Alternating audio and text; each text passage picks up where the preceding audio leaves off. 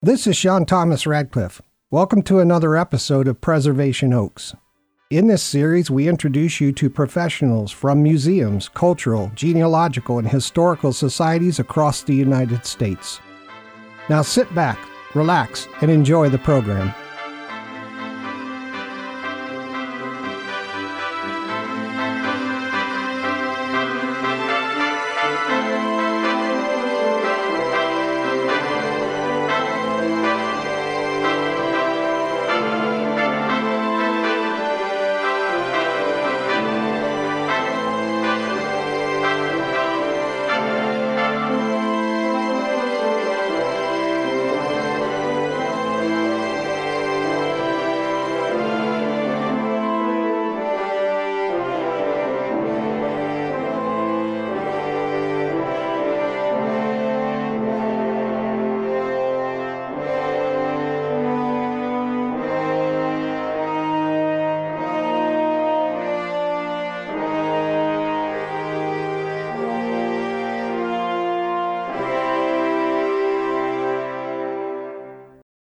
Hello everyone.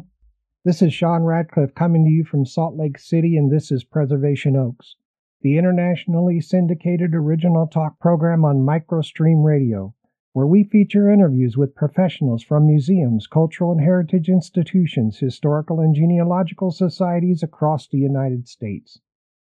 Thanks for listening. By the way, our main platform is preservationoaks.podbean.com but we're also on almost every podcast platform as well as Odysee and YouTube. So wherever you listen to the program, I appreciate it very much when you like, comment, follow, or subscribe. We trust that people want to have a better understanding of these precious organizations. We make listeners aware of how the organization is supported, how each is unique to the communities they serve, what programs and events they currently have underway, and what services they offer to the public and their members. We believe this information is vital for people to know how to work with these organizations and how important it is to join, support, volunteer with, and donate to one or more of these core societies. Remember that your donations are tax deductible, and many larger companies will even match your donations, which is a great thing. Each guest organization on Preservation Oaks brings with them a truly unique perspective around how they tell the story of their communities how they continue to be relevant for the times in which we live, and what kinds of exhibits and volunteer opportunities they've created. This makes listening to each episode of the program interesting, fun, and diverse. If you're listening and you'd like to be a guest on the program, or if you have questions or comments about the program, spin off an email to preservationoaks at gmail.com. All right, that being said, let's get this show snapping. Our historical January events and birthdays for this episode. On January 2, 1905, the Russians surrendered to the Japanese after the Battle of Port Arthur during the Russian Japanese War. A peace conference was later held in Portsmouth, New Hampshire, with President Theodore Roosevelt serving as a mediator. In September 1905, the Russians agreed to the Treaty of Portsmouth, yielding Port Arthur and the Liaodong Peninsula to Japan. Russia also agreed to evacuate Manchuria and recognized Japan's interests in Korea. On January 3, 1959, Alaska was admitted as the 49th U.S. state with a land mass almost one fifth the size of the lower 48 states together. On January 11, 1964, the U.S. Surgeon General declared cigarettes may be hazardous to your health, the first such official government report. Happy birthday to Martin Luther King, who lived from 1929 to 1968. He was born on January 15th. He was born in Atlanta, Georgia. As an African American civil rights leader, he spoke eloquently and stressed nonviolent methods to achieve equality. He received the Nobel Peace Prize in 1964. He was assassinated in Memphis, Tennessee on April 4, 1968. In 1983, the third Monday in January was designated a legal holiday in the U.S. to celebrate his birthday. On January 21, 1954, the USS Nautilus, the world's first nuclear powered submarine, was launched in Groton, Connecticut. On January 25, 1959, an American Airlines Boeing 707 made the first scheduled transcontinental U.S. flight, traveling from California to New York. That was in 1959. Couple of jokes. There was an elderly couple who, in their old age, noticed that they were getting a lot more forgetful, so they decided to go to the doctor. The doctor told them they should start writing things down so they don't forget. They went home, and the wife asked her husband to get her a bowl of ice cream and whipped cream and a cherry on top. You might want to write it down, she said. The husband said, No, I can remember that you want a bowl of ice cream with whipped cream and a cherry on top. So he goes to the kitchen and spends an unusually long time there over 30 minutes. He comes out to his wife and hands her a plate of eggs and bacon. The wife stares at the plate for a moment, then looks up at her husband and asks, Where's the toast? A mom texts, Hi, son. What does IDK, LY, and TTYL mean? He texts back, I don't know, love you, and talk to you later. The mom texts him, It's okay, don't worry about it. I'll ask your sister, love you too. A little bit of Twining's tea, Love Twining's tea. Now you can email us anytime at preservationoaks at gmail.com. Preservation Oaks is available for listeners on nearly all podcast platforms as well as Facebook, Odysee, and YouTube. On our next episode of Preservation Oaks, we'll be doing something a little different. In episode 31, I let listeners know that we wanted to speak with a professional archivist and curator so that we could share with our listeners what they do, the value of having one, when should a museum, cultural heritage, historical, or genealogical society think about adding this role, the key standards they follow, and the costs involved? I think listeners who support these societies want to understand more about this, and I wanted to learn more myself. Well, on our next episode, we'll be chatting with Ms. Cheyenne Janstatter, who is an archivist manager for a well known museum. I'm looking forward to this episode and learning more about archivists. We'll schedule another episode with a curator. Both of these episodes will be fun and interesting. For this episode, we greet Ms. Heather Moran, the president of the Camden Rockport Historical Society located in Rockport, Maine. If you're a resident in the local area, this episode will help you understand what the Society has to offer how you can participate and take advantage of the worthwhile events the Society sponsors, and how to best support them by volunteering and donating. Here's a brief biography of our guest. Ms. Heather Moran has a master's degree in library and information science and has been the president of the Camden Rockport Historical Society for six years. In addition to that, she is the lead archivist at the Maine State Archives. She was previously director of the Walsh History Center at the Camden Public Library and served three terms as president of the Association of Maine Archives and Museums. She also serves on the Maine Historical Records Advisory Board and is co chair of the New England Archivists Teaching with Primary Sources Roundtable. In her spare time, she is a member of the Friends of the Mount Battie Tower Steering Committee and also of Legacy Rockport, an organization that identifies and helps fundraise for local history preservation projects. She also updates biographical information on approximately 6,000 graves in Camden, Rockport, and Lincolnville for Find a Grave. Heather was photo editor and digitization archivist for the book where the Mountains Meet the Sea, a history of the Camden area 1900 to 2000. Her book, Images of America, Camden and Rockport Revisited, was published by Arcadia Press in 2015. Welcome to the program, Heather. Thank you so much for having me. You know, I really want to let people know that Camden Rockport Historical Society has a great website. Really well done and maintained. Are you doing that yourself, Heather? Pretty much, yes. We just revamped that website last year with the help of Pulse Marketing. It's, it's really come out well. I'm so happy with it. We have, you know, input from board members, of course, but pretty much it's me behind the scenes trying to keep information up to date. Well, it sure is beautiful. You also live in a beautiful area of our country. It's like the town is sort of buried deep in the woods. I know even on Google Earth, when I tried to go to see all of the buildings on your property. All I could get mm-hmm. to was the beginning because Google Earth hadn't even gone down the, the lane where you, where you guys reside.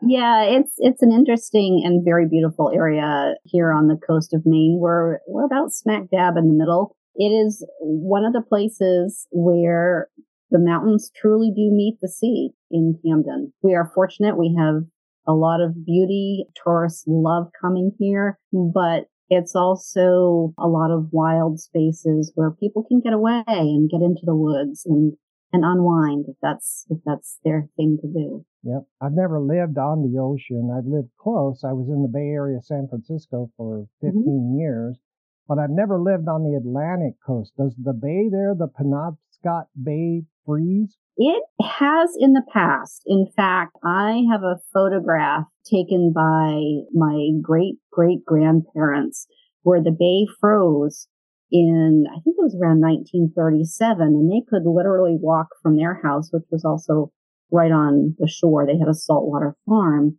They could walk across to an island in the bay called Islesboro. It's a fairly big island, but it's, you know, it's about three miles away by ferry. So that's a good distance for salt water to freeze. Oh yeah. Holy cow. And I, I wouldn't walk across it unless I was carrying a little dinghy, you know, behind me. oh yeah, something like that. And, um, and, you know, saltwater ice is grainier. It's a, it's a definitely different consistency than freshwater. So I, I would be a little nervous. I also noticed down by the port, there's a train engine and some lime kilns down by the harbor yeah. master's house that are, looks like you've been preserving them because they got sort of roofs over them. That is correct. That is thanks to a, a group in Rockport called Legacy Rockport. And it's a small group of folks that are interested in preserving history. I just joined the board of Legacy Rockport and they identified the lime trains as something that was really such an integral part of the Rockport area that they wanted to preserve it. So that's what those are. Yeah, and you could go down there and see a train engine that used to haul the lime, I guess. Yes. Yep. They quarried the lime right in the area and they would bring it by these, I guess they're narrow gauge railroads. Um, so they bring them by lime cars and it, you know, maybe uh, two or three miles away and the train would dump the lime rock right into the top of the kilns, which were literally right on the harbor. And then they would cook the, the lime rock down to make powder it's a it was a huge industry, and they would use that in everything from mortar to chicken feed to uh, putting in toothpaste. I'll be dang. Yeah, they probably still do, huh? They, yeah, I don't know. Certainly, the the lime industry here in the Camden Rockport area really was dealt a death blow in one day in 1907 when the kilns caught fire wow. and then basically set fire to the entire Rockport Harbor. Oh um, and he never recovered from that. Oh my gosh. yes. Yeah, they're right Quite, there on the ocean for a reason. For, right. You know, for water. Right. And and lime is is a funny thing.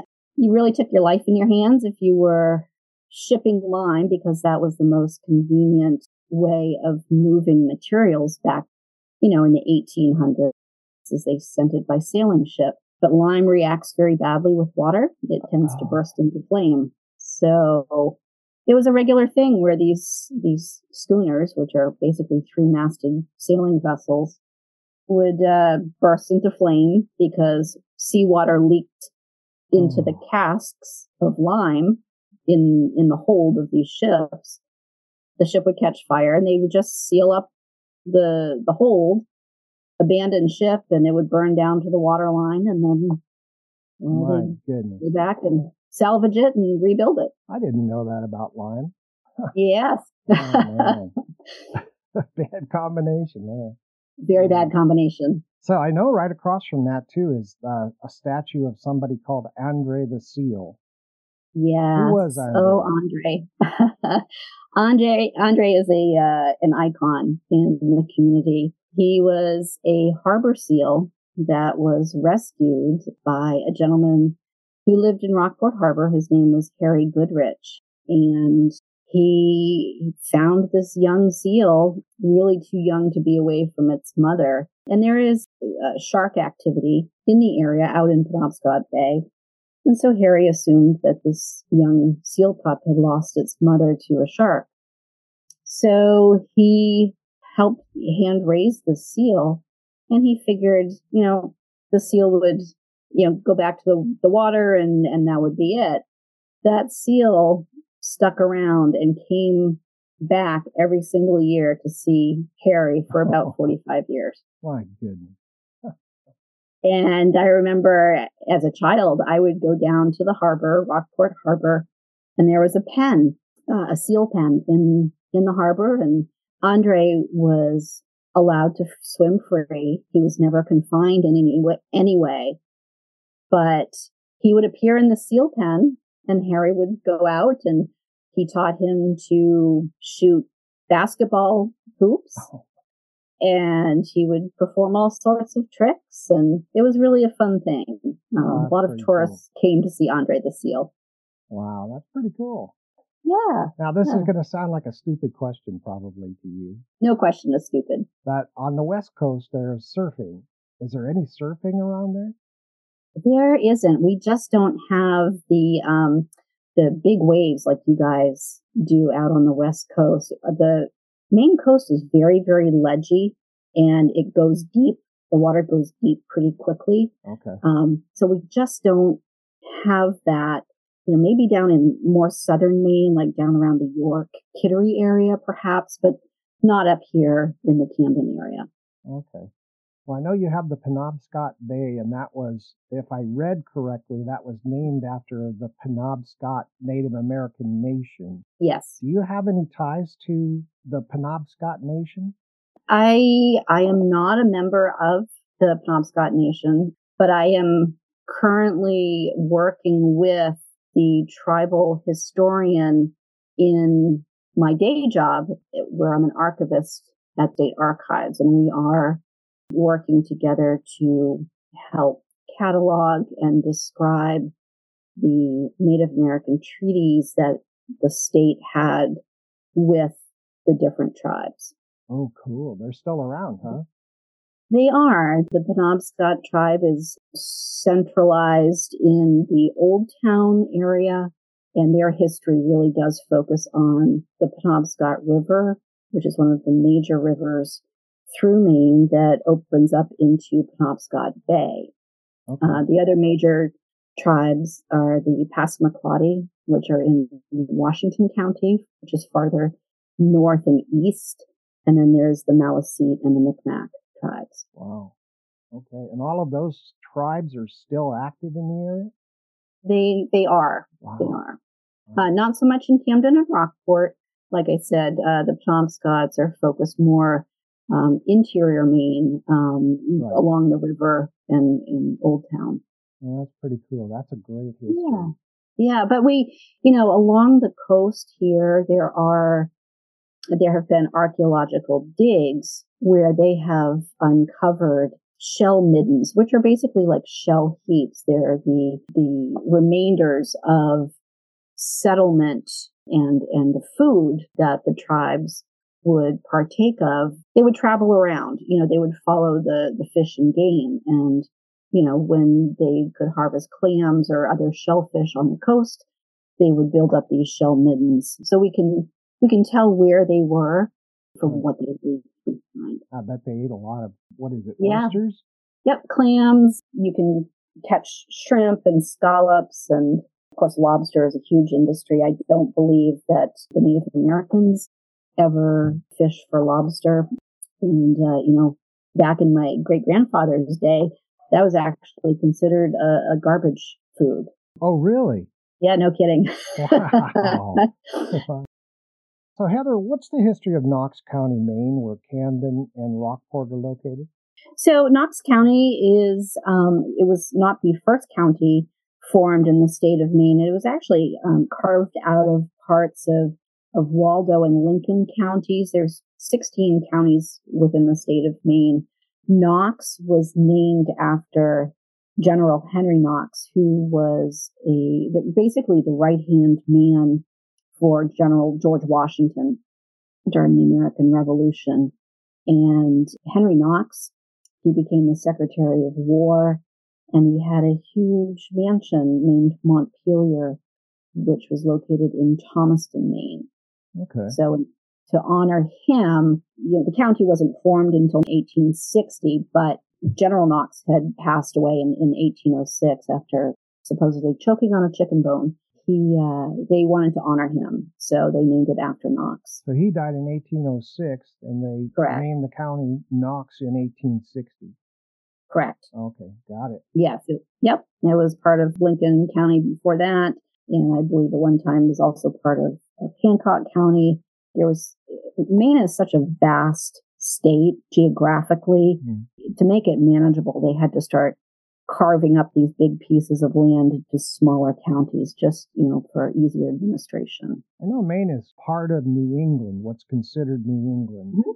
And a lot of the historical societies that I've interviewed have been in the Midwest, and they Mhm. started, or their counties started, with immigrants coming from all across the world into their Mhm. area. Some of them are, were religious sects, and some of them were of German ancestry, that kind of thing. But Mhm. Knox County, did it start that way as well, or did was it primarily like English folks? So, uh, Maine was formerly known as the District of Maine. It was part of Massachusetts until 1820. Oh, That, that's an interesting and tangled history as well. You know, Mainers, uh, the stock of Massachusetts, uh, the people who settled in Massachusetts were, you know, um, the more of the Puritan variety. Yeah. They were people seeking land from overseas. And then there, there's successive waves, particularly like the Scotch Irish that would come in and they ended up migrating up the coast from Massachusetts into Maine. And by the time you had the Revolutionary War and then followed by the War of 1812, Massachusetts basically abandoned the settlers of Maine to, to their own fate. They didn't defend them against, you know, warfare with what few tribal members still survived in the area. They didn't defend them from the British. And so it's to this day, there is a, a distrust, uh, dislike, I should say, between Maine and Massachusetts. oh, I and didn't it just, know that. it's a long memory. I swear Mainers have the longest memory. It goes back that far. So you said that Maine was actually a part of Massachusetts until 1820. That is correct. It was it was first known as the province of Maine. That was established in 1636, I believe. It was a grant from a land grant from King Charles of England to a gentleman named Ferdinando Gorges. Hmm. It's quite a quite an elaborate name, but he was sort of a land speculator, and he was he was determined he was going to make a lot of money and settle the the Maine area. What he didn't count on was that Maine's Maine's soil is very tough to grow anything. It's sort of a hard scrabble soil, a lot of blueberry fields, but not great for agriculture like you have out in the Midwest. So we have a lot of ledge and a lot of granite bedrock. So fishing really became one of the main industries and timber. But as the years progressed, it then became known as the District of Maine. Massachusetts didn't really know what to do with Mainers, with the settlers, and they kind of ignored them. Uh, and then Maine got fed up and said, we want to be our own state. So they petitioned to be separate, and that was granted in 1820. Wow, that's a very interesting history. What's the Yes. history of Camden and Rockport? So Camden and Rockport, they were actually one entity. They were known by the town of Camden in the early years of settlement. So the first settler was James Richards, as far as we know from the historical record. He came up from Massachusetts and settled in the Camden area in about, I think it was 1768. And, you know, keep in mind, this was, this was a, a tough area. So, you know, to get to Maine, you would have to walk many, many, many miles through the woods. There were no roads back then, or you sailed. So he came in in 1768 and he was followed by Robert Thorndike, who settled in the, basically the next harbor Rockport Harbor in 1769. But the whole area at that point was known as Camden. Um, it was Megunticook Harbor in Camden, and Rockport Harbor was known as Goose River. Okay. And they existed as one government entity, so to speak, until 1891 when the towns, as it's recorded in history, the towns went through a divorce. Okay. They were fighting over repair of the Goose River Bridge, which is Goose River empties into Rockport Harbor. The townspeople of Maine could not agree, uh, excuse me, the townspeople of Camden and Rockport could not agree on financing the bridge, and they petitioned the Maine legislature to divide. And there's been a, a bit of a, a tension between the two towns, as small as they are, ever since. I told you, Mainers have long memories. no kidding. But your historical society is mm-hmm. uh, for Camden and Rockport. That is correct. Okay. We actually straddle the line between Camden and Rockport. And so we collect materials relating to the, the history and the settlement of both towns because, you know, again, they were intertwined. They were one at one point. Wow, that's really cool.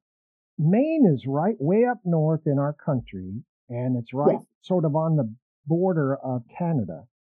Correct. And were there border wars with Canada in your history? There were actually. You know, the border with Canada wasn't settled until well after Maine statehood in 1839, 1840s. They, they surveyed the areas, but it's kind of funny. You look at the old maps from 1820, 1825, and because Maine is such a vast state, surveying that area took such a long time. And you look at the old maps and you'll see this sort of fanciful depiction of this long mountain range as a border Mm. that's not actually true. and they figured that out later. But settling the border was a challenge. There was actually a bloodless war fought to determine the borderland um, between the United States and Great Britain, because at that time, Canada was, you know, it was part of Great Britain. Right. And it became especially difficult because Maine's, one of Maine's industries was timber, you know, uh, logging and, and harvesting trees for ship mass as well as paper making and all sorts of things. And there was some tension between Canada and Maine because uh, of the timber harvest. You know, who was coming over the border and harvesting trees that they shouldn't be. And, oh, you know, kind of a lawless area. You know, it's hard to patrol a border that big. So there, the, the state historical record documents in the state archives are full of tales of, well, this person's harvesting where they shouldn't be. And, you know, there should be penalties and trying to establish those early borders was tricky. Wow. None of those border related issues mm-hmm. resulted in actual shots fired? No. Thank no. I think there was one actual death uh, related to the Aroostook War, and according to the history, it was a, a soldier who fell off the back of a wagon because he was drinking. Oh, now you mentioned yes. you called it a Heuristic War. It's called the Aroostook, War, A R O O S T O O K, Aroostook. It's one of the counties, okay. uh, the topmost county in Maine, and that was where the the border dispute was. Wow! But that's all settled now. It is. It is. Wow. Uh, there's there's still, you know, it's still one of the least settled areas in the state because it's so far north and it's just vast amounts of forest land. It's really beautiful, but also very remote. Yeah, I noticed that when I was looking at the map of Maine. A lot of the Mhm. upper state is very unpopulated.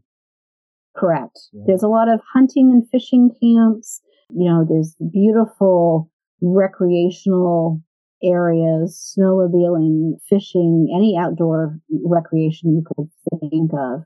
We are very, very fortunate in Maine to have such natural beauty, but the infrastructure is also a little difficult. You know, it's hard to get internet in all areas I'll of the bet. state. Yeah. So, what's the history of your society? Oh, that's a that's an interesting history. So it really grew out of out of a donation. So there was this letter received in the mail by a gentleman named John Tewksbury, and he had this offer of this. It was basically a silver bugle that somebody wanted to donate to the society, but we didn't have a society back then. And this person thought that this, this beautiful bugle should be given a good home, but they wanted to make sure it was going to go someplace safe where it would be preserved in perpetuity. It had belonged to this gentleman named Paul Stevens. He was leader of the, the Camden band. And so when Mr. Tewksbury got note of this bugle that needed a home, he quickly got together with a few friends and said, "Hey, let's let's form a historical society to preserve this bugle." And that was in 1938, and we've been in, in existence ever since. Wow, do you still have the bugle? We certainly do. Oh, it has a place of honor right in our research room at the Historical Society. Oh, that's very cool. Yeah. That's really a nice history. I'd like to uh, provide the listeners with the contact information for the Camden Rockport Historical Society before we go on, Heather. Certainly. The email is crhsme at myfairpoint.net.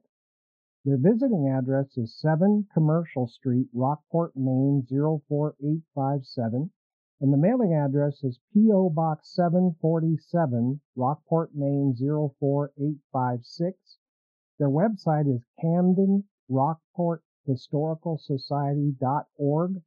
You can find them on Facebook as the Camden Rockport Historical Society. You can phone them at 207 236 2257. If you need help with genealogical research, you can connect with the Society via their phone number 207 236 2257 or email them at crhsme at myfairpoint.net and schedule an appointment. Does that all sound correct? Yes. Thank you. Heather, can you please provide the audience with an overview of the communities you serve, the variety of your membership, and the mission and objectives of your society? Sure. So we serve primarily the communities of Camden and Rockport, Maine. And those communities are about 5,000 members in the wintertime, and they usually triple in population in the summertime. We, both those towns truly are very tourism based. So that's what we focus on is, is telling the stories of those two communities. Membership, we have um, a variety of, of memberships that uh, one could buy. Heather, it's time for our first break for a few minutes. Okay. All right, listeners, we'll be right back after these important messages.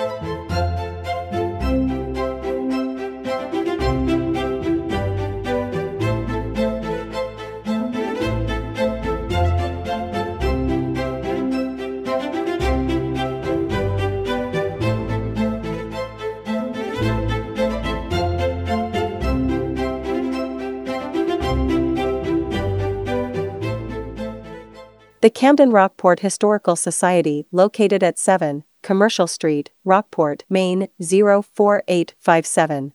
For over 80 years, the Society's mission has been to collect, preserve, and display historical artifacts, photographs, and documents pertaining to the Camden Rockport area. Whether you're visiting on vacation, planning to move to the area, or you live in the community, you can learn more about your society, become a member, and volunteer at Camden Rockport Historical And join them in accomplishing their worthwhile mission. It's a great thing to do to learn about this beautiful part of our country.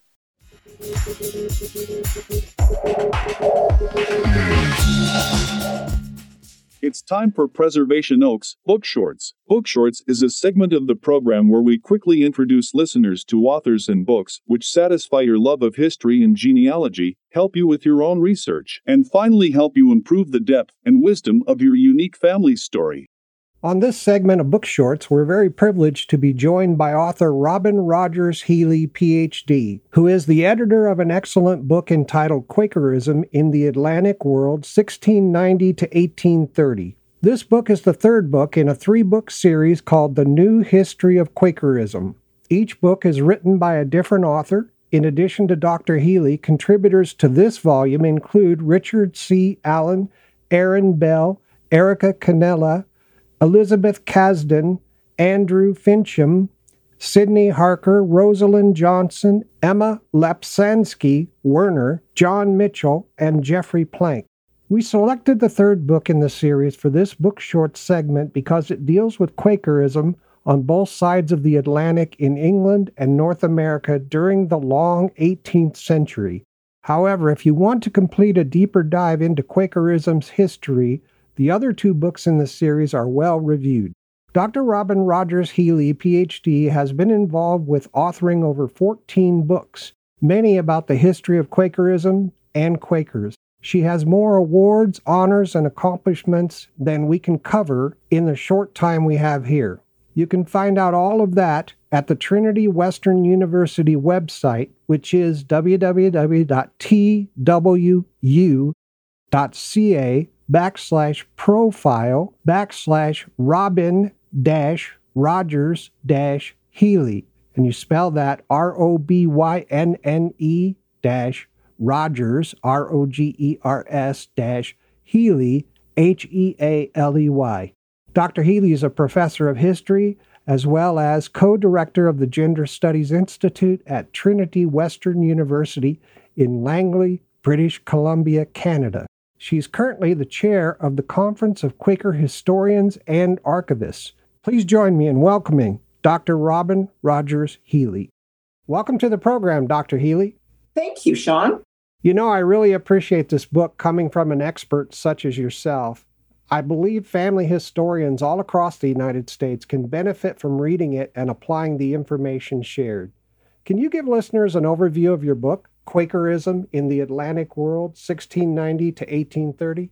Well, the book deals with the period of Quakerism that we call, historians call the long 18th century, which began in 1690. And we take it all the way up until 1830, which was after the period of what's known as the Hicksite Orthodox separation.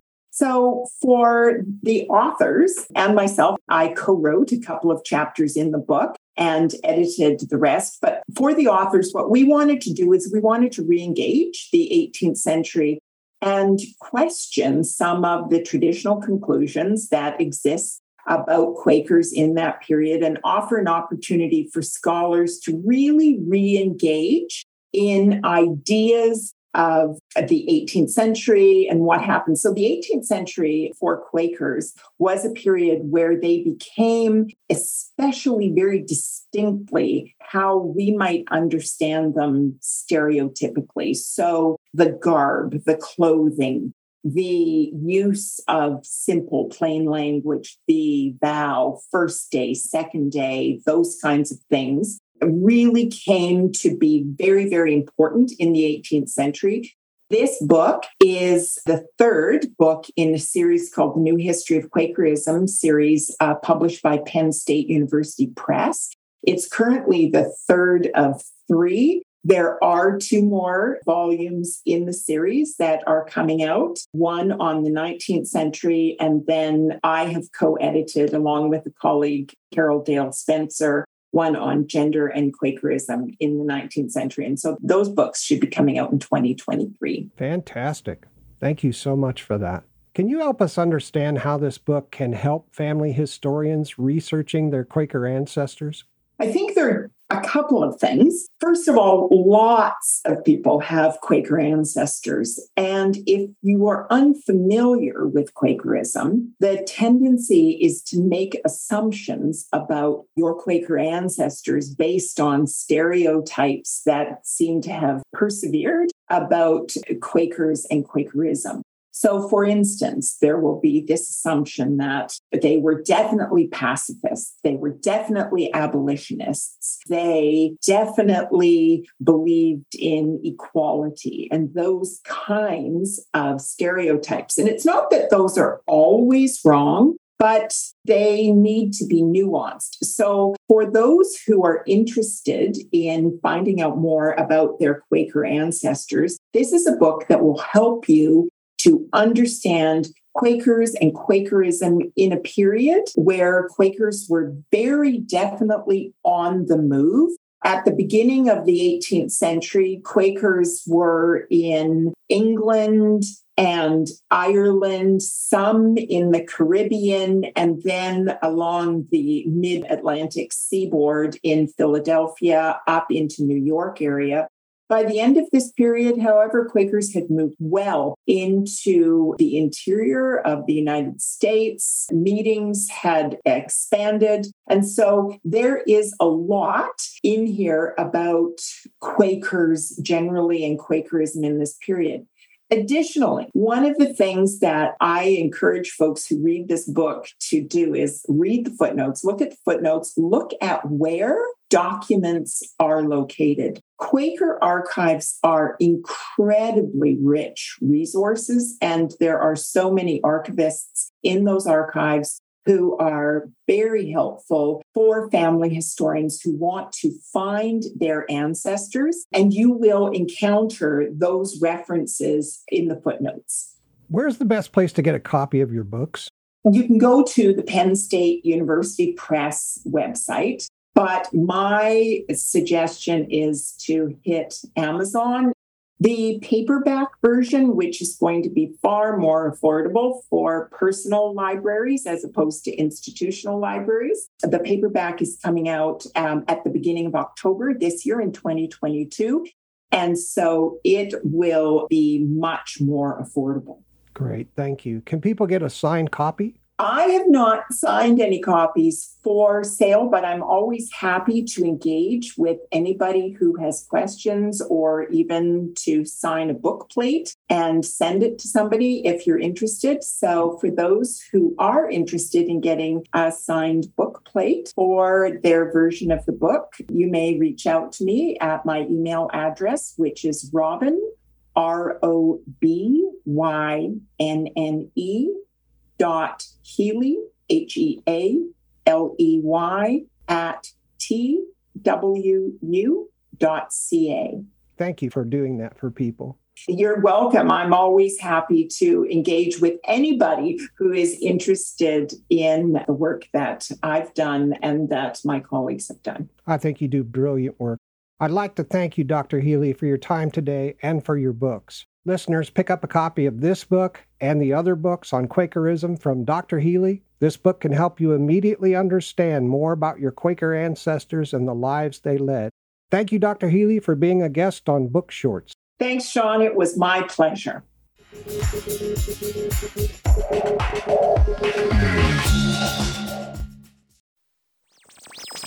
Transmission intercepted. We interrupt. We interrupt. We interrupt your regularly scheduled programming. This is Mike Waddell, the Vice President of the Muscatine County Genealogical Society, and you're listening to Sean Radcliffe and Preservation Oaks on Microstream Radio.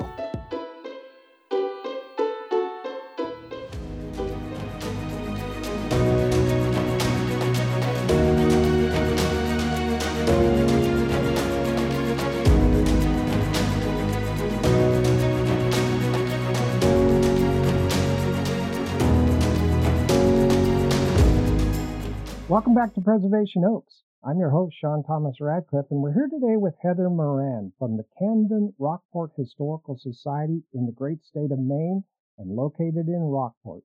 Let's pick up where we left off, Heather. Welcome back. Hello. we were talking about the mission and objectives of your society, the variety of your membership, and the communities you serve. And thank you for all that information. Can you tell our audience a little bit about your background and how you came to do what you do now? yes, I would love to. It, it, was a, a field I never thought I would get into. I um, I went to university. I had a minor in history.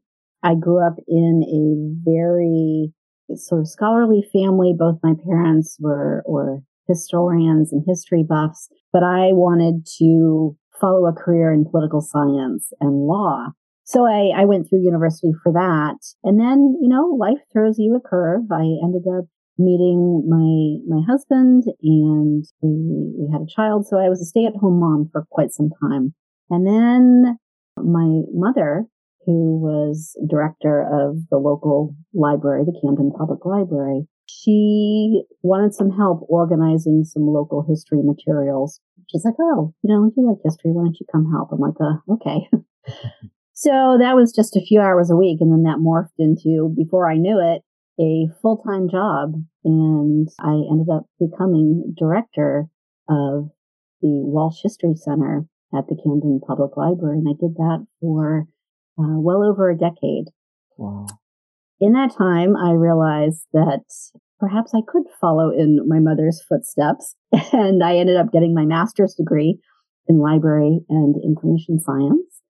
And my career has just really taken off from there. Well, it would be remiss of me not to go into a little bit about your accomplishments. So I put this in the introduction, but You've been the president of Camden Rockport Historical Society for the past six years. Yes. And in addition to that, and this is the important part, listeners, you are a lead archivist at the Maine State Archives. Correct. Right? And yes. You served three terms as president of the Association of Maine Archives and Museums. Yes. And you also currently serve on the Maine Historical Records Advisory Board and you're co-chair of the New England Archivist Teaching with Primary Sources Roundtable.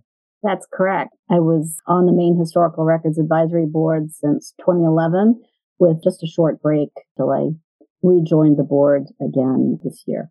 That's just amazing. I also know that you're a member of the Friends of Mount Battie Tower Steering Committee. Not sure what yeah. that is. What is that?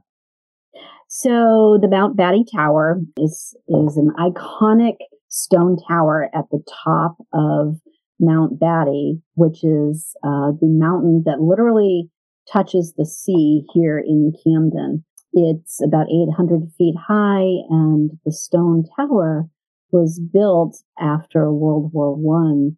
It was actually dedicated in 1921 to honor not only the the soldiers that served overseas, but all those on the home front in the Camden and Rockport area that provided support for those soldiers and for the war effort. Cool. Very cool. Now you're also a member of the Legacy Rockport organization that, and it's an organization that identifies and helps fundraise for local history preservation projects. That is correct. And the uh, the lime train that we spoke of earlier, uh, the Vulcan, um, is one of those projects. Wow. A lot of listeners, I want you to listen to this very close, folks, because if you're if you're ever on the fence about whether you have enough time to volunteer, this is the coup de grace. okay. Uh, beyond all that, as if you didn't have enough time, you also help to update biographical information on approximately 6,000 graves in Camden, Rockport, and Lincolnville for Find a Grave. That is correct. Yes. That's that's a fun project. Yeah, that that would be great. You have to walk the cemeteries? I I do quite often. I know it sounds weird, but I find cemeteries relaxing and I like to go exploring old cemeteries just because of my love for history and I have a particular interest in medical history. So I like looking at early graves to see, you know, evidence of, of epidemics through time and that sort of thing. Mm-hmm. Yeah, but I do try to check up on the um, the graves, and right now there's a wonderful stone restoration project happening in Mount View Cemetery in Camden, which is the largest cemetery in our area. And the stones just look astonishing. They were, they were blackened and, you know, had a lot of damage and the Thomas Stevens company has come in and done a magnificent job restoring those stones. So they are now readable for all the genealogists and historians. You know, no longer do you have to guess at the names and dates. You can actually read them pretty clearly.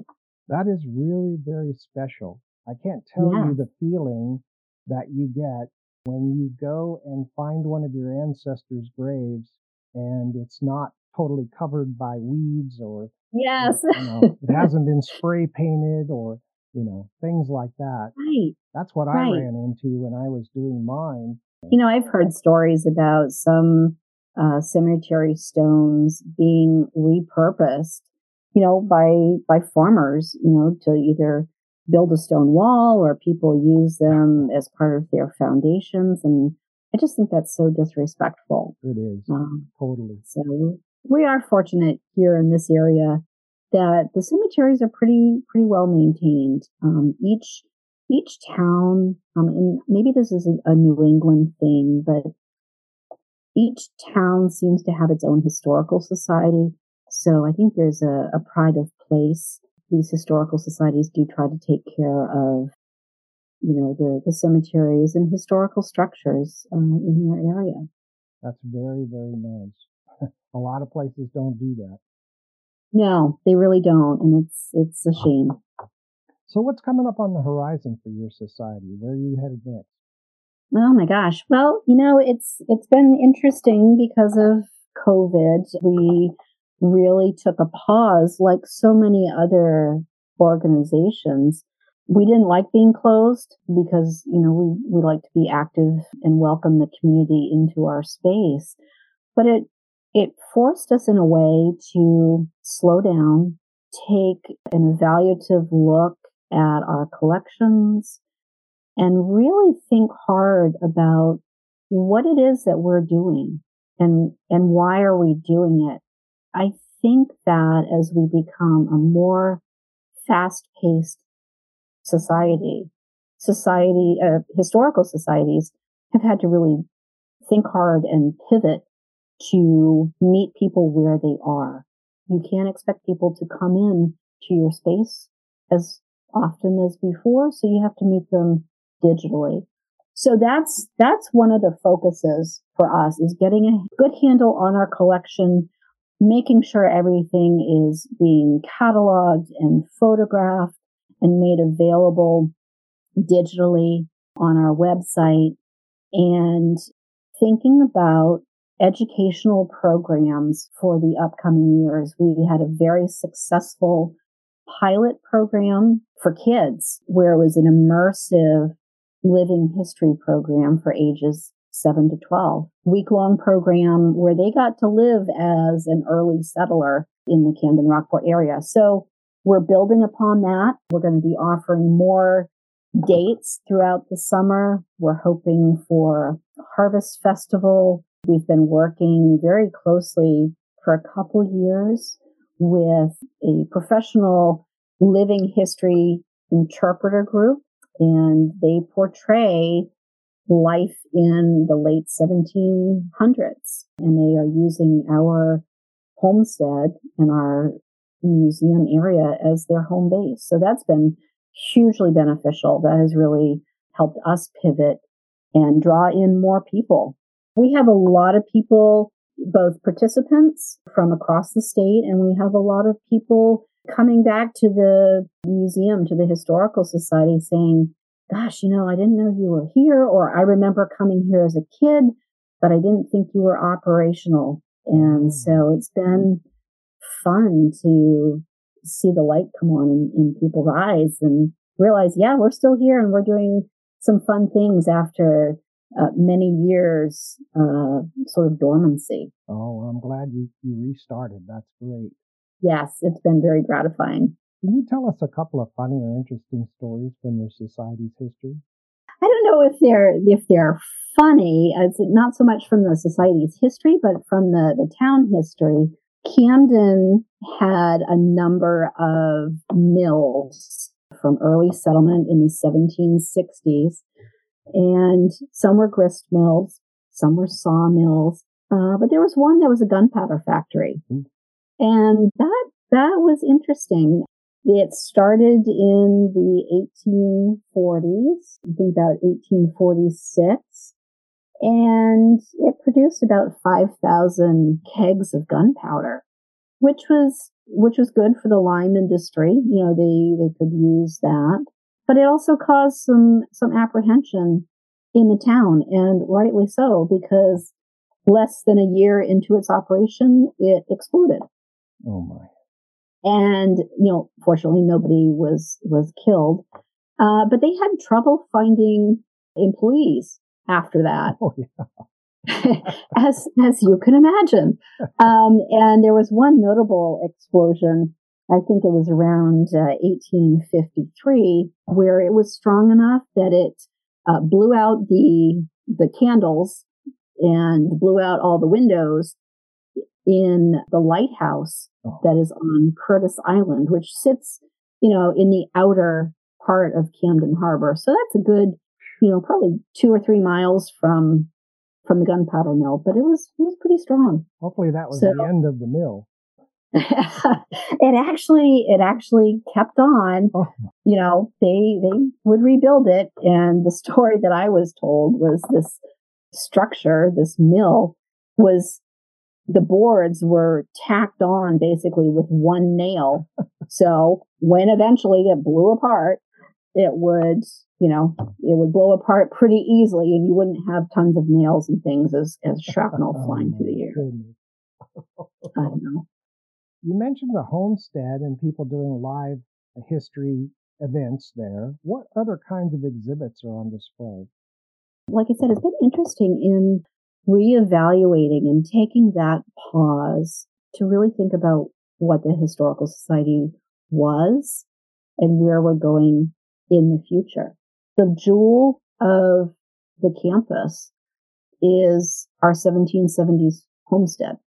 And so that has been maintained as it was at early settlement.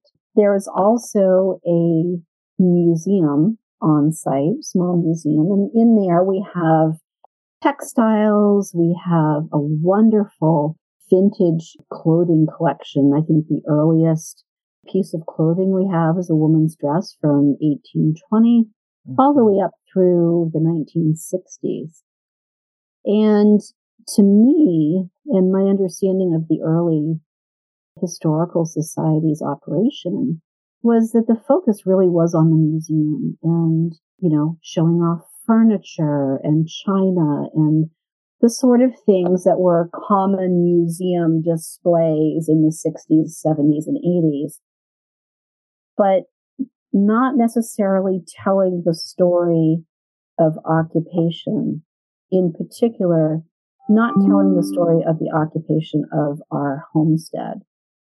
So that's something that we have been really focused on in the last few years is drawing the focus from the objects to the stories of the people who actually lived in that homestead. Right, that's very important. It is. And so we have a number of outbuildings. We have a barn from 1870 that has such a vast variety of, of farm tools and things. So if people ever wanted to know about early blueberry harvesting or how to separate cream from milk or whatever, we probably have a, a tool to show you. Oh, really we also have uh, a working blacksmith shop and forge and a maple sugar shack.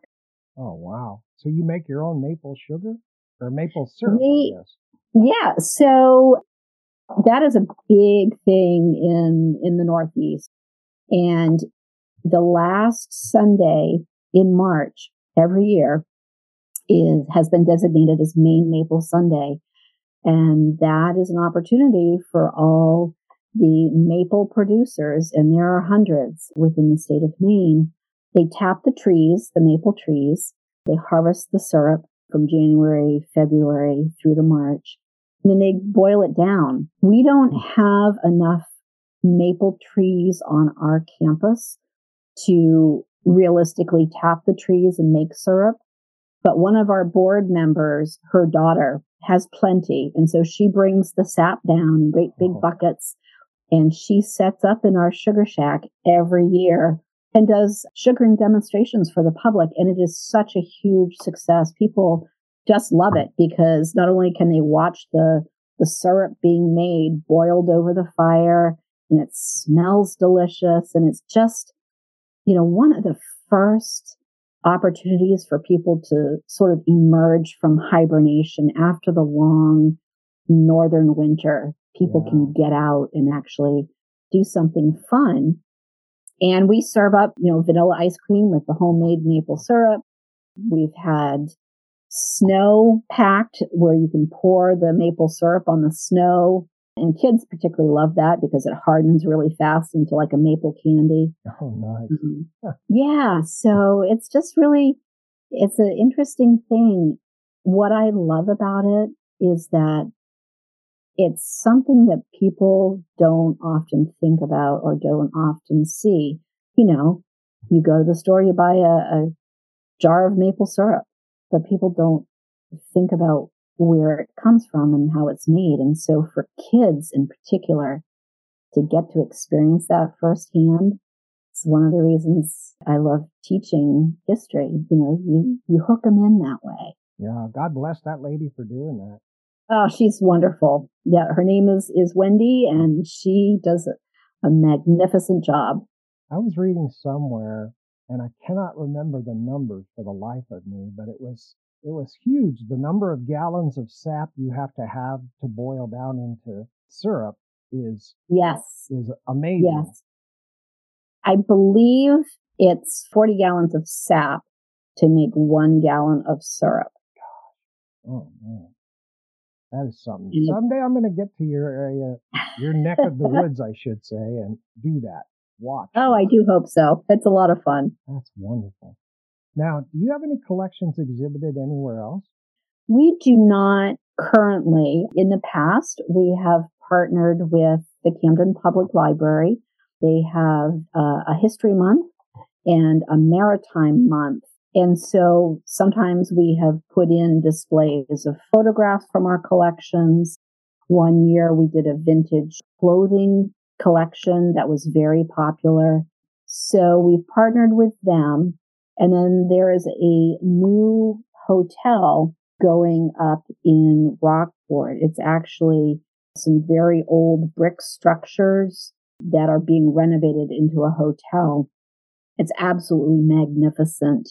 and yeah, one of our board members, Tyler Smith, is the lead engineer on that. And the hotel has offered us a space once it's completed to display basically whatever we would like. So what a great opportunity to show to visitors to the area some of the neat things that the Historical Society has to offer. Nice. That sounds very nice. I noticed something in your area that I don't or I haven't yet seen in mm-hmm. any other area that I've been in with these interviews, and that is you have a number of opera houses in the area. Yes, yes, we do. We have actually one in Camden and one in Rockport. Uh, they're both beautiful. And really, they're sort of a community gathering space. Camden had a huge, devastating fire. It burned half the town in 1892. Mm. And the, the previous community hall, unfortunately, was one of the things that was destroyed in less than a year. The businessmen of of Camden got together and were determined to rebuild the town. And they rebuilt everything in brick, which was certainly much better than the wooden structures that existed before from a firefighting perspective. But they rebuilt the opera house and it's really, it's just stunning inside. And it's, it's used every, uh, you know, for everything from school plays to performances by international musicians. So it's it's in use, I would say nearly every week. It's just a really great space. And Rockport Opera House is a wooden structure, but equally as historical and beautiful. So, and it's used for the same thing from community gatherings to musical performances. That's really great. Now you mentioned mm-hmm. fire. If your building were to catch fire, what things would you grab on your way out? Oh my gosh. That's such a hard question. You know, part of me, eh, like, I can't answer everything, can I? no, no. Boy, I would grab, selfishly speaking, I would grab this beautiful plum satin dress with beautiful jet black beadwork from the 1870s.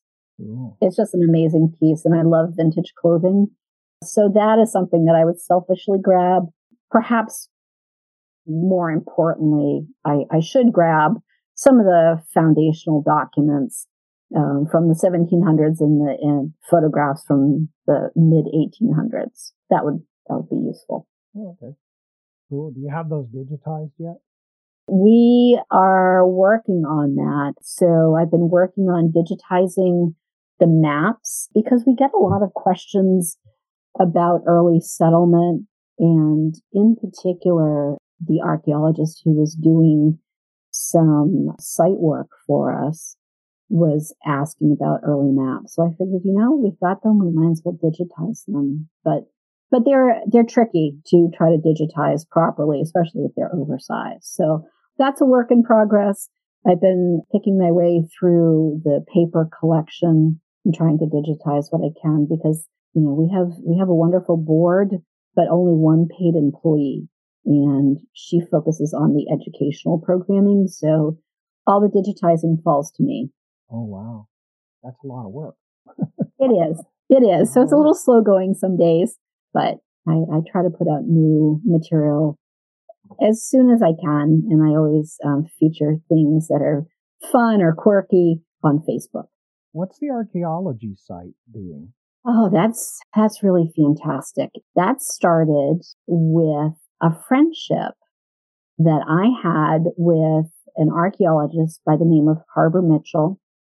And he was doing work excavating the, the shell middens, the shell heaps up and down the coast when I was a young girl. And my parents happened to live right on the water. And he asked them if he could come excavate at their house. And they said, yeah, sure. Cool. And so I got to watch him do these test pits and I was fascinated. And I thought, oh, how cool would it be to be an archaeologist like Indiana Jones, you know? yeah. And then time went by and I went off to college and, you know, kind of lost touch with him.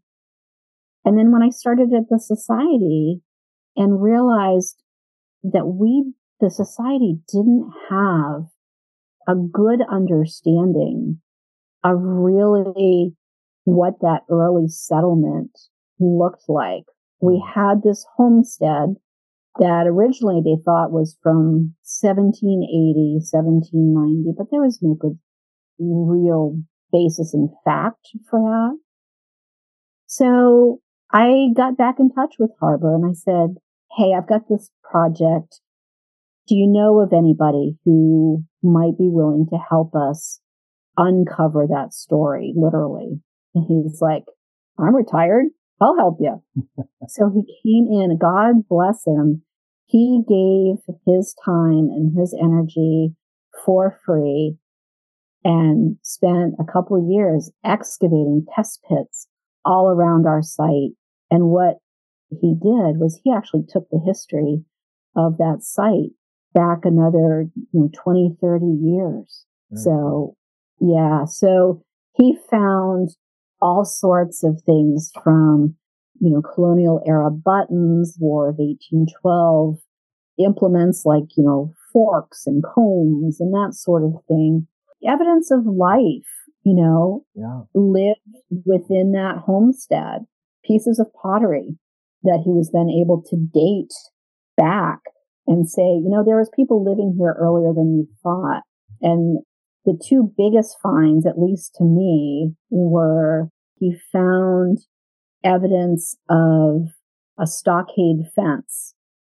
He got all excited. He found evidence of post holes. So, you know, the wood would decay, but it leaves a darker stain in the soil. Okay. And he noticed that there were several of these in the line. He's like, this is a stockade fence.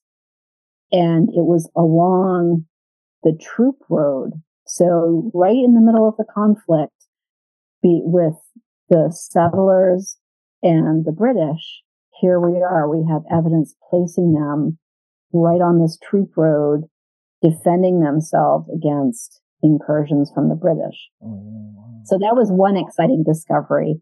And then the other was he found evidence of Native American and settler interaction through some of the, the tools that he found in the soil, which was fascinating because what we had assumed was that the tribes had all retreated north into the interior of the state, but there was here evidence in the in the soil of interaction. So that was really fascinating. And I'm I will be forever grateful to to Harbor Mitchell for doing that work for us. Yeah, that's amazing. You have those artifacts still? We do. We do. We have them on uh, display. Some of them. I mean, he found thousands of artifacts. So we have a, a, small display of some of the earliest and the most fascinating ones that people can really look at and and understand. So it's it's been really great and so beneficial because to be able to show the community what what people lived in that time, how they lived, what they wore, what they use to survive in a very tough environment has been very, very interesting and gratifying. Well, obviously, it's a great idea to support the Camden Rockport Historical Society and donate. But what kind of funding model supports the society? So we really do exist for the most part on memberships and just the generous donations from the public. We did receive a bequest from somebody within the last three years that has really helped us a lot, but it's expensive to maintain these historical buildings. Uh, some days it feels like a, you know, a money pit. So we really do appreciate any donation of any size. We ask the town of Camden for a small amount every year of $4,000 to help support our mission. And they are, have been very generous to give that to us because we do hold some of the, you know, the documents, the early documents from the founding of the town. We have made requests to the town of Rockport in the past, but they are not funding organizations at the moment. So, so that's a little disappointing, but I write grants for a lot of what we do. We had to put a roof, half a roof on our 1870s barn a right. couple years ago. So I wrote a grant and received money from the Davis Foundation for that. So that's really, that's our, our funding model. You know, we, we happily accept donations uh, through PayPal or through check or even people just coming to visit at one of our events. They will often uh, you know, give money because they're so pleased with what they've seen and experienced. What type of fundraising activities or opportunities does your society offer? We have uh, various events throughout the year uh, where people can come and experience a learning opportunity. They can make donations right there on site. We have history camps and the funds for history camp go to support you know operations at the historical society. I have books that we do sell online. Um, you know we have as i mentioned gifts. People will often make you know gifts or, or just donations out of the blue. One of our board members set up a, a gofundme for a new roof. And you know, within just a couple days, she had raised almost a thousand dollars. And I know it doesn't sound like much, but boy, when you're trying to maintain a number of old buildings, any amount really does help. It really does go a long way. You bet. You mentioned memberships, and are there membership mm-hmm. levels?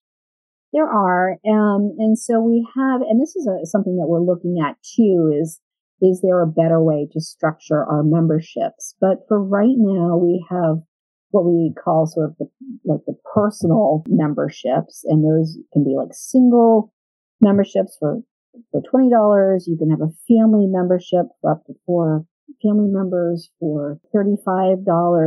And then you can go up from there. And then we have the business side. Those are, those are larger dollar amounts. And something that we're thinking about too with the new website is we actually have the ability to have a banner advertisement across the top of our website. Um, so that's something in the future that we would like to do is offer that advertising to local businesses. I'm sorry to interrupt, Heather, but it's time for a break for a few minutes. Sure. All right, listeners, we'll be right back after these important messages.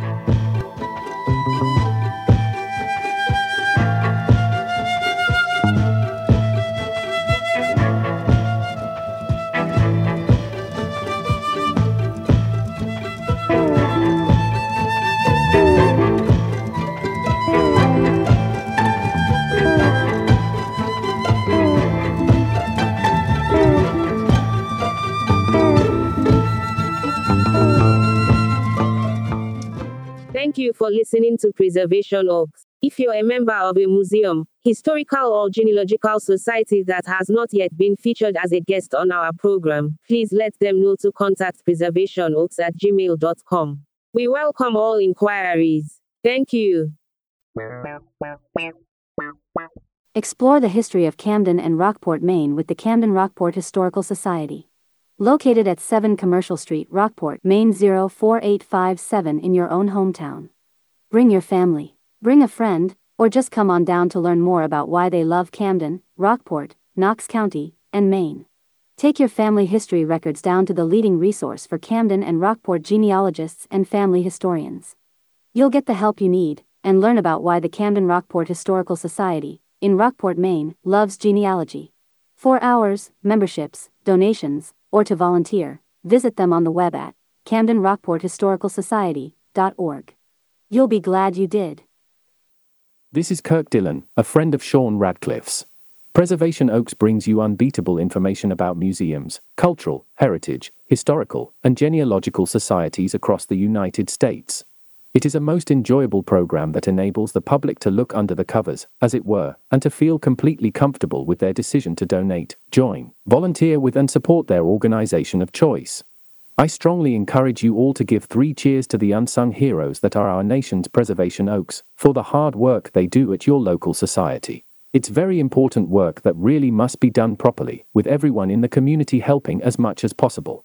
Please follow, like, and listen to each episode of Preservation Oaks, but much more importantly, do please join, donate, and volunteer at one or more of your local societies. Thank you very much. Nine out of ten family historians agree Preservation Oaks is the best podcast on the internet. This is Bruce McEwen, the chieftain of the Caledonian Society of Hawaii, and I love listening to Preservation Oaks on Micro Microstream Radio. This is Brian Stuckey from the Mennonite Heritage and Agricultural Museum, located in Goessel, Kansas. I had a lot of fun as a guest on Preservation Oaks. This is Ann Rollins from the Old Fort Genealogical Society, and I listen to Sean Thomas Radcliffe and Preservation Oaks on Microstream Radio. This is Anna. You're listening to Sean Thomas Radcliffe and Preservation Oaks. Back in time, when people got sick, they got well again due to the knowledge their mom had from her mom, and she in turn from her mom, and, well, you get the idea. A good knowledge of history is a good thing for all kinds of reasons when making decisions about the future. Learn the history of your ancestors and your community at your local historical or genealogical society. Historical traditions are there for a reason. Support your local society today and, like a good mom, pass the knowledge on to your kids. And now, back to Preservation Oaks.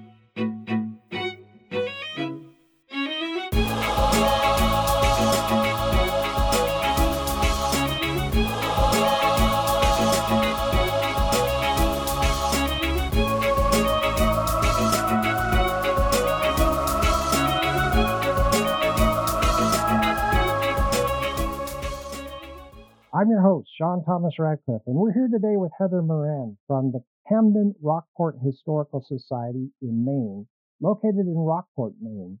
Let's pick up where we left off. Welcome back, Heather. Good to be back. You've mentioned a lot of things the Sugar Shack, those kind of things, the live history events. What other kinds of outreach and education does the Society undertake within the community? We, in the past, have partnered with the Camden Public Library during their History Month or Maritime Month.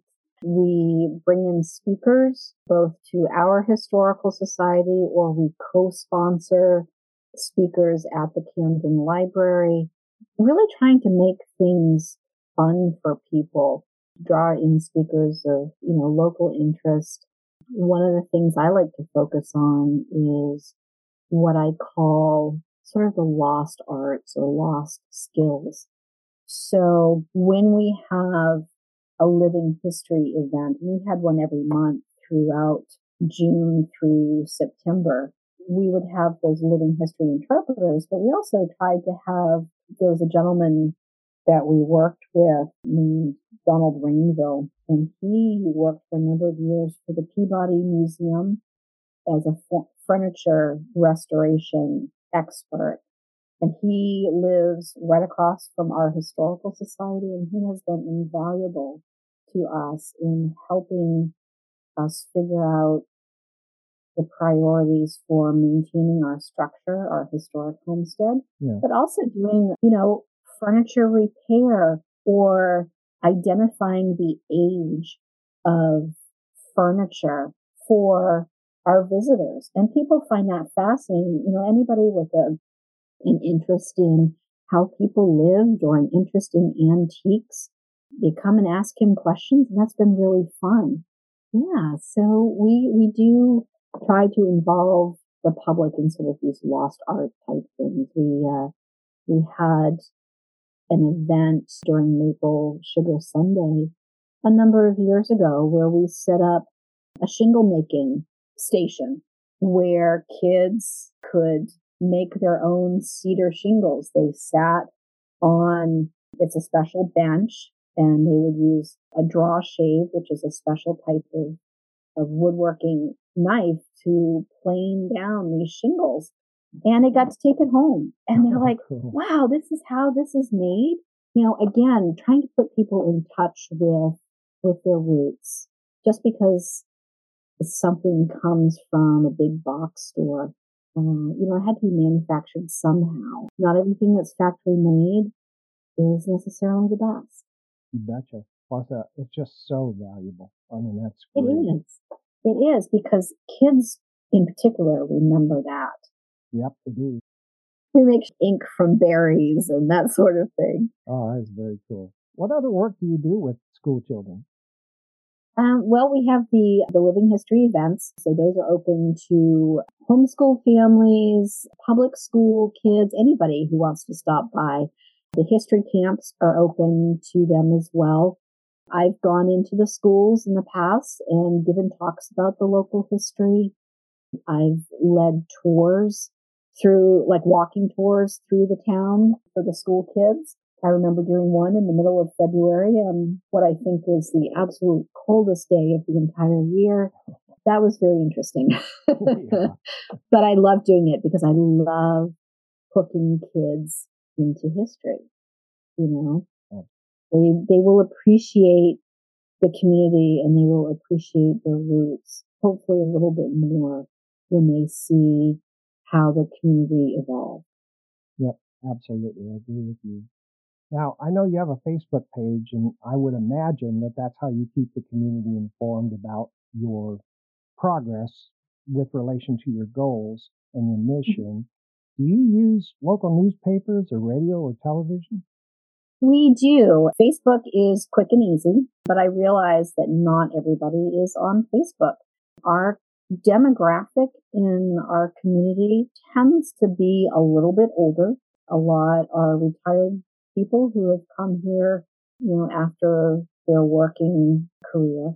So we do rely on our local newspapers. There are two of them. One is called Village Soup or the Camden Herald. and the other is the Penn Bay Pilot. And I have a good relationship with both those papers, and they have been really fantastic about helping us get the word out about any events that might be happening at the Historical Society. There's also a small newspaper that is more countywide. It's called the Free Press, mm-hmm. and it is literally free. And, you know, people don't have to subscribe to it. They can just pick it up at their local store. So that's been really great too. Not so much with television, although if there's something really big happening, you know, we will contact the local television stations and we've gotten really good press from them in the past. And I've done a couple radio spots with local radio talking about the Historical Society. Oh, that's great. Now, besides the 1770s homestead, and you've got the sugar mm-hmm. shack and the blacksmith shop and the barn, are there any other things or, or like historical markers or monuments or cemeteries or things like that that the society cares for? There are monuments and markers throughout the towns that we keep an eye on. An example would be what's known as the Conway Boulder, which is essentially a very large rock that sits at one of the intersections in the center of Camden. And that has just a simple plaque on it honoring William Conway, who was a Union soldier in the Civil War who refused to haul down the, the U.S. flag at the start of the conflict. Oh. He was from Camden, and so that was a big deal. Uh, he became the local hero, so to speak. And so he's always been recognized for that act of, of bravery. And he does have a relation to our historical society um, because his cousins lived in the homestead, um, the Conway sisters. Oh, so there's, there is a linkage, a little tenuous there, but it is still a linkage. So why did um, someone want him to haul down the U.S. flag? Maine would have been on the side of the Union, right? That is right, but this was in Pensacola, Florida. Oh, Pensacola. Oh. Yes. So they, he, you know, they wanted that hauled down and the, um, the Confederate flag put up and he refused and ended up going to, you know, uh, Confederate prison for a while, but he has been commemorated for that act of bravery by this, the Conway Boulder. And back in the 1900s, they would have Conway Day. There was a, oh, cool. a day of parades and speeches and that sort of thing, you know, fairly common back in, in the turn of the century. They loved to have uh, events like that for, for anything. We do keep an eye on that boulder. And there's, you know, there's a Civil War monument in town. You know, it's a soldier depicted in granite with the names of the local men who fought in various conflicts up through the Civil War. And then there's another veterans memorial in the center of town near the Baptist church. We don't have charge of those. We have no responsibility for them, but because we are the historical society, you know, we feel a sense of pride in those and you know, we, we would speak up if there was any danger to them or if there was something that needed to be done with them. Yep. That's very cool. Thank you for that, Heather. Sure. So I know that you're probably getting donations from the public all the time. What kinds of records or artifacts has the society received as donations from the public? Oh my gosh. we have received all sorts of things from uh, let's see, we have 1768 indenture papers. We have any sort of farm implement that you could think of. We've received a box of blacksmith tools, just a, such a wide variety because I think the society back, certainly when it first started, they're like, bring us everything. If you're cleaning out your house, bring us everything. And yeah. we really did get everything. I, we have about 20 typewriters. Now, why they felt they needed to collect 20 typewriters, I'm not sure, but we have that many. We also, we have a paper collection and by that I mean we have documents, we have muster rolls from the Civil War, we have hundreds of photographs of the area. We try not to compete with the Camden Library because they also have a paper collection. They don't have room for objects or artifacts. So we've, we've talked between the two organizations and the way that it's sort of set up is that the Camden Library, you know, will collect more of the paper items and we collect the, the objects, the, you know, the, what I call touchable history. And that way we're not uh, competing with each other. We do the, the living history interpretation. Very nice. Now you spoke about photographs. You have a book out called Images of America, Camden and Rockport Revisited. And yes, I do. That's available on Amazon, right? It is. It's also available through the publisher, which is Arcadia Press, and that was that came out in I think 2015. That was a revision of work originally done by Barbara Dyer. That's correct. It's not so much a revision, it's a continuation. And Barbara Dyer was actually my great aunt. She just passed away this year. And she was officially known as the town historian and she made it her life's mission. And, you know, in addition to having a full-time career at the shipyard, she collected the history of the area and she wrote a number of, of self-published books telling the story of our towns. So Arcadia Press, the Images of America series is really neat because it's, it's based on the photograph collections of different societies. And so she did her book and then I realized that we had so many more really cool photos at the society. I thought that those should come to light. And um, I had a conversation with Arcadia Press and they're like, bring it on. We'd love to publish another book because, you know, the one that Barb had done was really popular. And I've been very gratified that, you know, the one that I did on behalf of the society to benefit the society has been very popular as well. It's, you know, you can get it at the local stores as well as online. Fantastic. How many artifacts are in the collection of the society? Oh boy. That's a great question. I was thinking about that before this podcast and boy, I just, I don't have a accurate figure for you because, you know, I would say we have 10,000 artifacts in just our museum. But then when you consider everything else we've got in our outbuildings from the homestead to the barn and all the other structures, oh my word. I, I want to say we're close to 100,000 artifacts. Wow. You use Past yeah. Perfect to as a collections manager?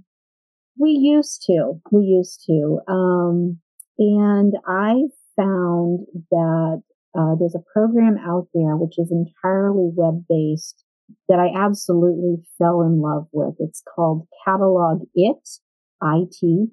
And what I love about it is that I can do the work in the comfort of my living room and I can have volunteers do the work at the same time. We don't have to be tied to a computer in the historical society. Oh, cool. Um, so it's been really phenomenal and they have, you know, great support, IT support. And so they were phenomenal in migrating all the years of previous work that had been done in PastPerfect and setting that up in Catalog It. Absolutely seamless. And I would, I would not ever go back. I've been so pleased with them. Oh, that's great. You must operate with a lot of volunteers in the area. And I would imagine that you have some laid out kind of roles and responsibilities for volunteers. What kinds hmm? of opportunities does the society have for volunteers?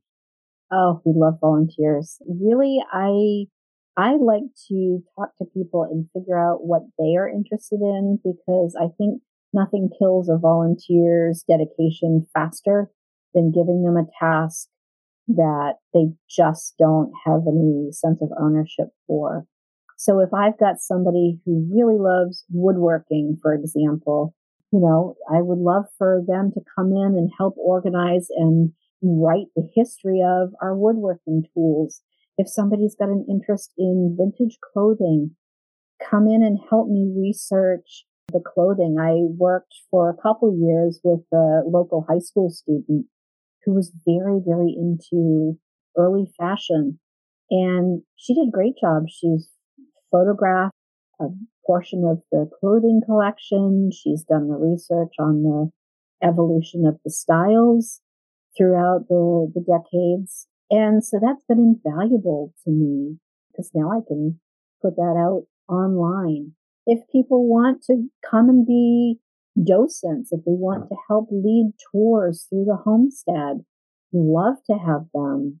Really, anything that somebody could propose to do, I would welcome them for as much or as little time as they're able to give. People have very busy lives. So if they wanted to help write an article for the newsletter, fantastic. There's something for everybody. That's great. And if I wanted to, if I have an interest in becoming a volunteer, can I do it through the website? You can. The easiest way is to just send an email, particularly in the winter months, because we do close down in the, in the deep winter. So the best way to, to get in touch is either send a message through Facebook or email and we can discuss what your interests are and what you'd like to do for us. That's great. Thank you, Heather. I wanted to make sure that I mention your contact information. So the Camden Rockport Historical Society, you can email them at crhsme at myfairpoint.net. You can visit them at 7 Commercial Street, Rockport, Maine 04857. You can mail them at P.O. Box 747, Rockport, Maine 04856. Their website is Camden Rockport historicalsociety.org. They're on Facebook as the Camden Rockport Historical Society. You can phone them at 207 236 2257. If you want help with genealogical research, you can connect at uh, the email address crhsme at myfairpoint.net, or you can contact them via phone at 207 236 2257 and schedule an appointment. Now, the reason I mentioned the contact information is because I particularly believe you have a really great website and Thank you, you maintain much. that evidently yourself or pretty much yourself and it really looks good. What kinds of things are available to see and do on your website? So we have um, a number of things, I call them tiles that you could click into on the website. Um, we have what's called a featured item. So I try to change out the image and the story of, of different cool things that I find in the collection. And then we have, you know, sort of an about us, the history of the society, the history of the, the different buildings that we are responsible for. We have a link to our online collection. We have a link to uh, upcoming events and um, to our history camps. Uh, we haven't yet decided on dates for 2023, but that will be coming along shortly. So a number of things that you could explore. You could do a, a deeper dive into the history of the community and in particular history of the settlement of our homestead and of the area. That's very cool. I always ask this question, Heather, of every guest because I think it's so important that we get your perspective. And, and the question is, today's society, just like every today's society that there ever has been in history, is changing all the time. We have, you know, LGBTQ themes and immigration going on and technology changes and just a ton of things going on in our country. How does your society manage that? How do you incorporate that into community outreach and exhibits and publications and the records the society gathers and exhibits? Yeah. Oh, that's a great question. You're absolutely right. You know, society has changed so much and the writing and collection of history has changed so much in decades past. It was always, you know, written by the victor, so to speak, mm-hmm. or it was stories of, you know, the, the well off white settlers and mostly men. So it was a very narrow history that was told. What we really need to be thinking about as collecting institutions is we are so rich as a community and as as human beings in the diversity that we have. We need to be focused much more broadly on being inclusive. Who, where are the gaps in our collections? How can we tell those stories, whether it's, it's marginalized groups? Is it the story of women in the community? We want to make sure that we are not telling it from one perspective, but from many, because you want people to feel welcomed and you want them to feel like they are represented in your collection. So that's, that's something that's very important. So you're looking at the gaps in your collection? Yes, yes, we do look at where the gaps are and you know, our, our written history in the Camden area, I think was very much written from the male perspective, you know, reading some of the books. It talks about the, you know, the shipbuilders. They became very successful men. You don't hear so much about the women and what they were doing at the same time. You know, you, you don't hear about different groups in our community in our local community. So really trying to take a step back and evaluate the stories that we're telling.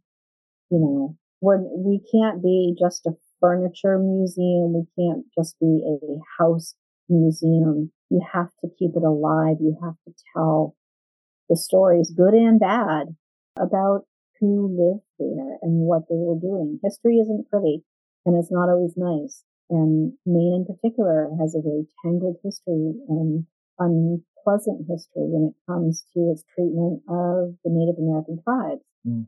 So it's important to not leave that out.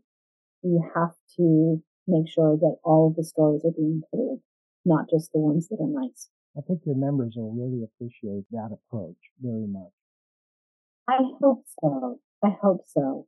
You know, I, it's very important to me. You, you have to be inclusive and know what you don't know. You have to be able to be open to reevaluating your mission and your collection all the time.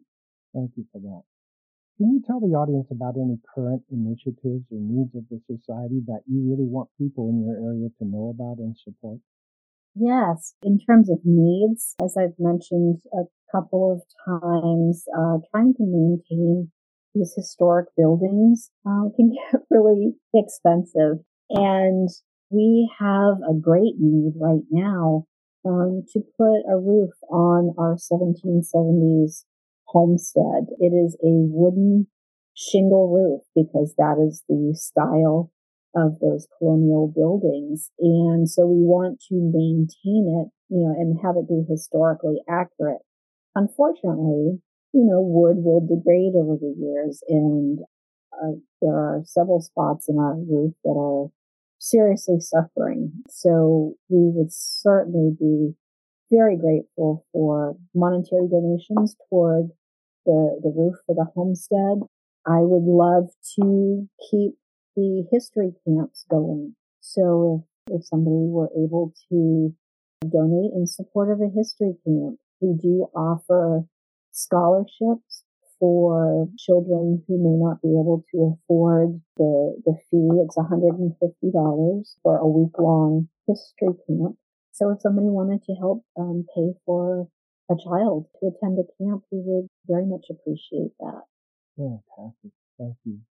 What are your thoughts about how best to keep history and community support flourishing for the current generation, the K through 12 folks?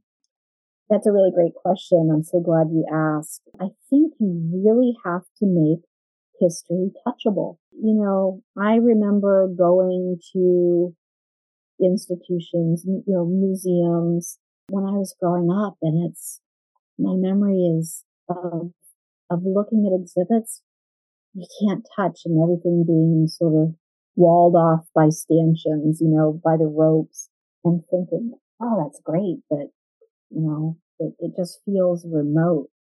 I really, really strongly push that history should be touchable and it should be interactive. So I don't try to hide history away.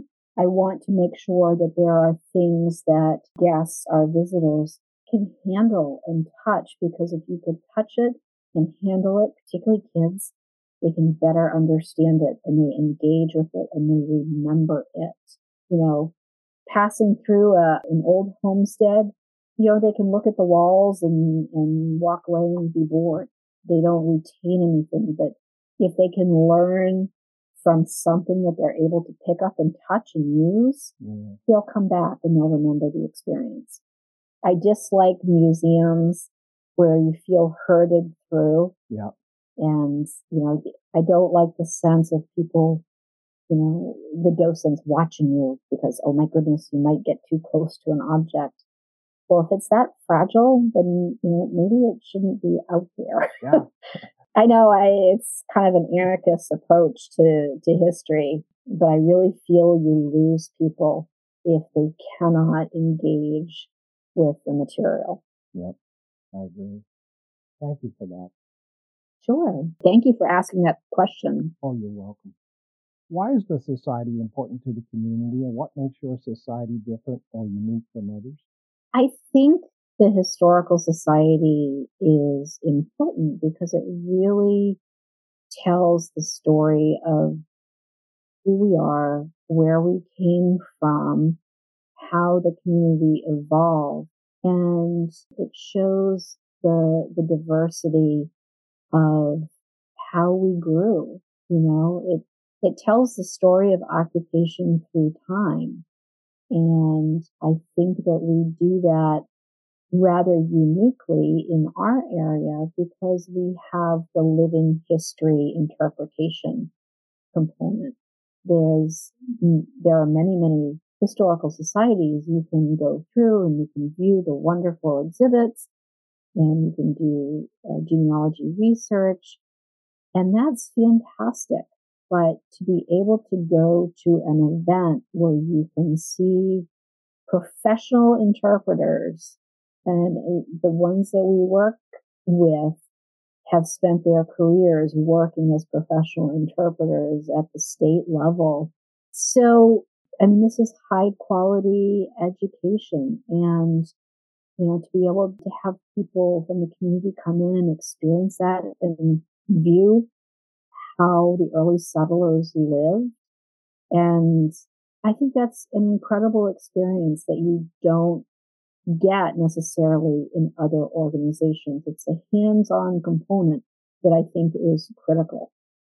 Now, Heather, is there any other information or any other message you'd like the community or members to know about? Yeah, I would, I would encourage them to visit the historical institutions in their area. Take time to talk to the docents, take time to talk to the curators, learn something different, you know, go outside your comfort zone and visit someplace new also. You know, you'd be surprised at what you could, what you could learn. If you're not able to travel, you know, you can visit places virtually. So it's a wide world out there of learning opportunities. And I would encourage you to get out and explore in whatever way you are able to. That's very good.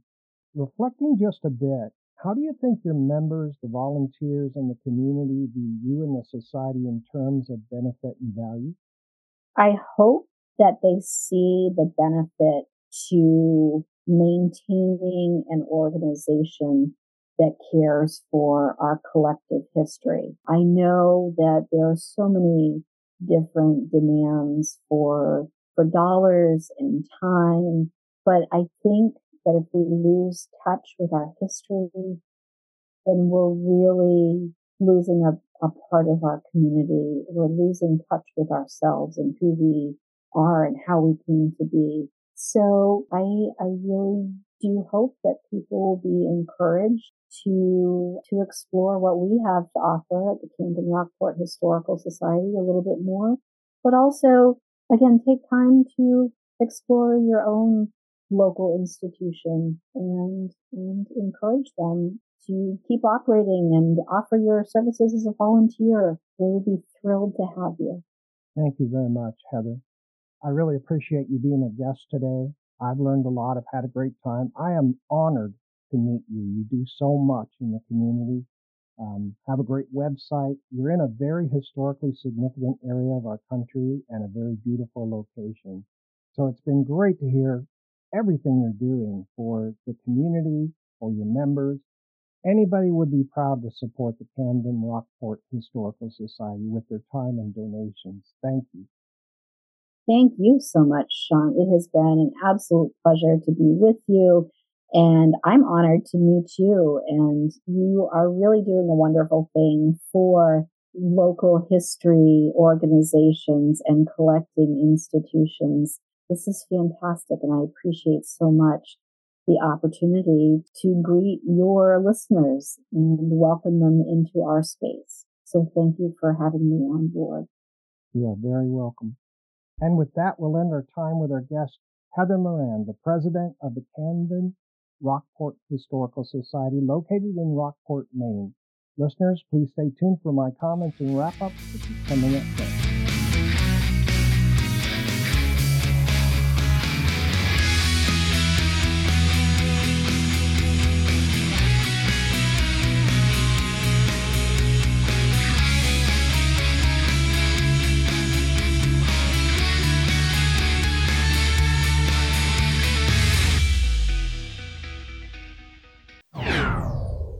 I was made of tough rawhide by a master.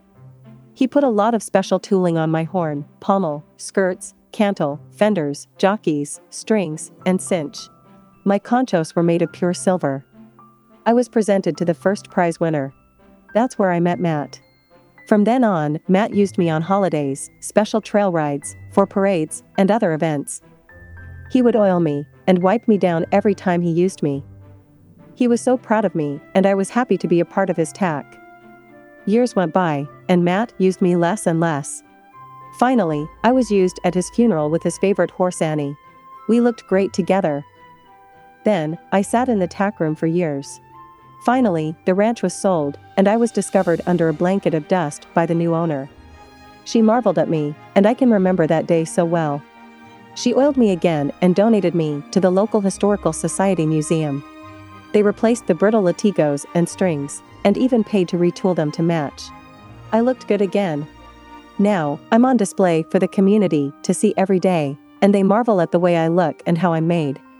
I feel so proud that I can help others understand the past, which I guess I'm now a part of. Rather than throwing it out, please donate historical records and objects to your local historical society today. And now, back to Preservation Oaks. Welcome back, and holy cats. I've been excited to chat with Heather Moran, and I wasn't disappointed. What a fount of knowledge about Maine, Camden, and Rockport. The Mainers and visitors of Camden and Rockport should easily recognize that the president of the Camden Rockport Historical Society and the society itself is a very worthwhile cause and one that any community would be proud to have. Please volunteer, join as a member, donate, donate, donate. Visit and support the Camden Rockport Historical Society in any way you can. If you're just visiting the area, it's a great thing to attend one of their events, and especially if you're thinking of relocating to the area. This is a great organization to support wholeheartedly in order to establish yourself as a member of the community.